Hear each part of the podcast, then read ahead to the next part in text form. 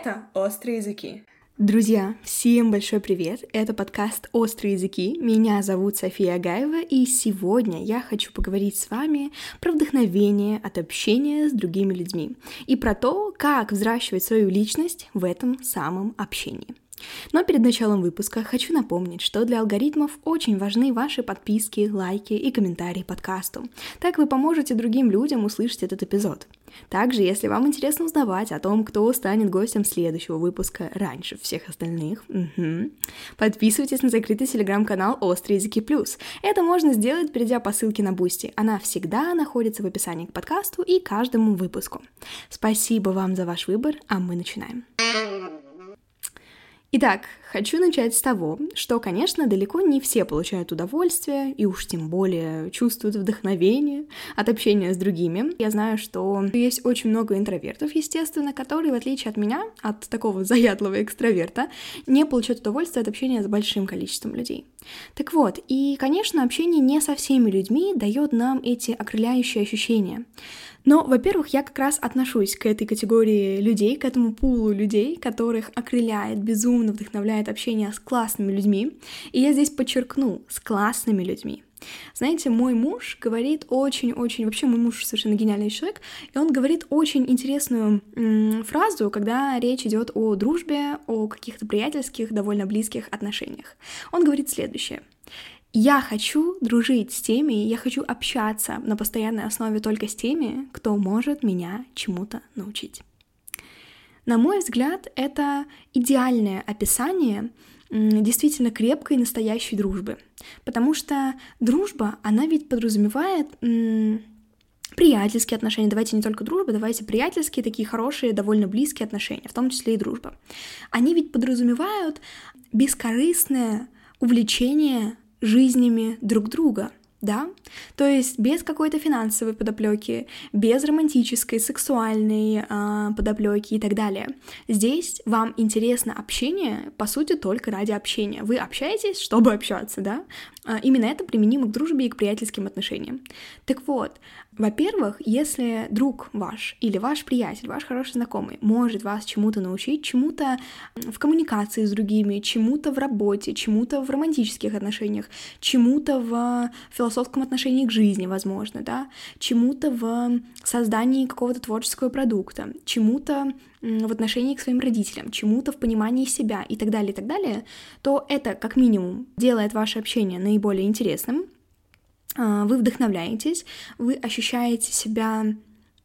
Ну, знаете, вы ощущаете, что вы время тратите не зря, когда вы находитесь вместе. Вот, это очень важно, да?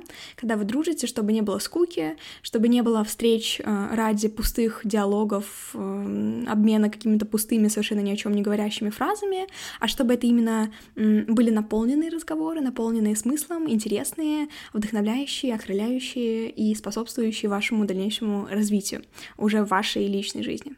Так вот, это во-первых. Во-вторых, это бустит x10, x20, не знаю, x100, наверное, ваш личностный рост. Потому что если рядом с вами находятся люди, которые на порядок умнее, которые на порядок больше разбираются в бизнесе, например, или в работе, которой вы занимаетесь, у которых более успешные какие-то сферы жизни, чем у вас, они, естественно, могут вас этому научить. И причем научить не как в школе, да, когда вы приходите и занудно слушаете какую-нибудь ахинею, а научить своим жизненным примером. Вы просто общаетесь, вы просто развиваетесь вместе, буквально в диалогах, буквально в каждом слове, в каждой фразе этого классного человека может содержаться что-то важное для вас, что-то, что раньше вам было совершенно недоступно. Знаете, как в играх, когда играешь, и тебе нужно пройти до определенного уровня, чтобы открылась, разблокировалась там новая фича, новая карта. И здесь также вы можете жить, и вас, в принципе, может все устраивать, у вас, в принципе, может быть хорошая жизнь. И более того, не то что может, это даже должно быть так, вас должна устраивать, в принципе, ваша жизнь отдельно от всех людей, партнеров, друзей и так далее, потому что если это не так, другому будет, вероятно, скучно с вами, другому будет, вероятно, как-то некомфортно, потому что вот расскажу, как у меня в жизни, на своем примере, я очень сильный человек по структуре личности, так скажем, и я очень часто бываю в лидирующей позиции в дружбе, в отношениях, И поэтому в этом смысле для таких, как я, вообще невероятно важны люди, которые не будут рядом со мной вызывать у меня ощущение, что они плетутся, где-то там позади меня. Я их куда-то тяну, я их там вытягиваю со дна, и они развиваются только благодаря мне, за счет меня. Я этого не хочу, мне это не интересно, потому что мне хочется обоюдности, мне очень хочется быть рядом с такими же сильными людьми. Конечно, они могут быть немного слабее, либо немного сильнее, либо немного успешнее, либо чуть менее успешными. Это нормально, да, но разница должна быть небольшой. Это очень важный пункт, потому что это как в отношениях романтических. Если вы хотите очень классного партнера, понимающего, доброго, умеющего зарабатывать деньги, умеющего работать, в принципе, не ленившегося постоянно и так далее, вы должны быть точно такими же. Если вы хотите, чтобы вам отдавали что-то крутое, вы должны отдавать что-то крутое в ответ. Это очень важно. Поэтому да, это мы уяснили. Идем дальше. Чтобы мы получали именно вдохновение, вот это окрыляющее ощущение, важно, чтобы человек, с которым мы общаемся, был, возможно, даже немного не похожим на вас. Я думаю, что вот эта история про идентичных людей, которые друг друга чему-то учат, она совершенно не работает, потому что невозможно учиться чему-то у того же самого человека, что и ты, да, по характеру, по структуре личности, по каким-то успехам жизненным. Это просто нереально. Определенно вы должны сходиться в каких-то фундаментальных ценностях, да, это должны быть какие-то более-менее одинаковые взгляды на принципиально важные для вас моменты, для каждого они свои, но в чем-то у вас должны быть отличия. Особенно если это отличие в характере. Это очень классно, когда один человек... Мне кажется, что действительно в паре, например, у нас лично в моих отношениях с мужем, у нас действительно есть разные моменты в характерах. Мы во многом очень похожи, но мы также во многом отличаемся. И, допустим, я более... Мы оба такие моторчики, конечно, мы очень деятельные люди, оба. Но если я про здесь и сейчас, про реализовать идею буквально за день, за два... даже с Кристиной наш подкаст, когда он создавался, мы были знакомы один день, то есть вы понимаете, да? Я человек, у которого от идеи до реализации считанные дни, в буквальном смысле этого слова. А мой муж, он наоборот, он про обдумывание, он про рациональность больше, он про прям такое тотальное глубокое качество. Он очень качественно делает все, что он делает. И да, и мы в этом смысле друг друга дополняем. Если бы мы условно были бизнес-партнерами, которыми мы, в общем-то, в будущем планируем стать, да, это тоже интересная глава нашей жизни в планах, которая сейчас, но, надеюсь, реализуем. Да, мы были бы, наверное, идеальными, потому что он бы отвечал больше за, может быть, там, бухгалтерию, за какие-то расчеты и так далее, а я бы отвечала больше за креаторство, за создание вот здесь сейчас, за реализацию здесь сейчас, за коммуникацию и так далее. И это важно перенести и на дружбу, для того, чтобы найти человека, который вас вдохновляет, потому что, действительно, если вы, например, такой вечно собранный, вы никогда не опаздываете, вы очень серьезный человек, то, наверное, вам будет приятно научиться легкости, научиться легкому отношению к каким-то вещам в жизни. Это не значит, что вам нужен человек, который будет опаздывать на встречи. Конечно, это вообще не про легкость, мы не об этом говорим. А вот именно легкое отношение к жизни. Может быть, на что-то не обращать так много внимания, как вы обращаете. Может быть, не нервничать, да, по каким-то поводам так много, как нервничаете вы. Возможно, в принципе, не думать о чем-то, о чем вы много думаете, и, допустим, на что вы не можете повлиять. Это очень, да, знакомо таким тревожным людям, как я. Я с этим активно работаю, но тем не менее я действительно, например, много думаю о том, что, по сути, на что я не могу повлиять, но что мне не нравится. Я много могу думать, переживать, нервничать об этом, у меня может быть очень такой нестабильный эмоциональный фон на фоне этого.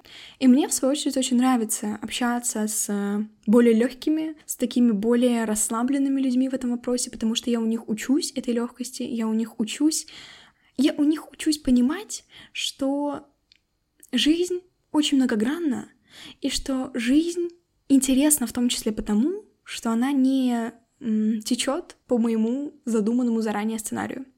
Это очень, на самом деле, прикольное осознание. Не в негативном ключе смотреть на какие-то ваши там неудачи или несбывшиеся истории в жизни, а наоборот, смотреть на это с точки зрения того, что это интересно, это многогранно, что жизнь действительно не всегда дает нам то, чего мы хотим, но не потому, что вы там плохо постарались и что-то еще, а просто потому, что так бывает. Так бывает, и на этом все. И значит, вас ждет что-то более классное, что-то более масштабное. Мне очень нравится вот эта мысль. Так вот, я учусь у этих людей вот этому философскому отношению к различным событиям. И это очень многое мне дает.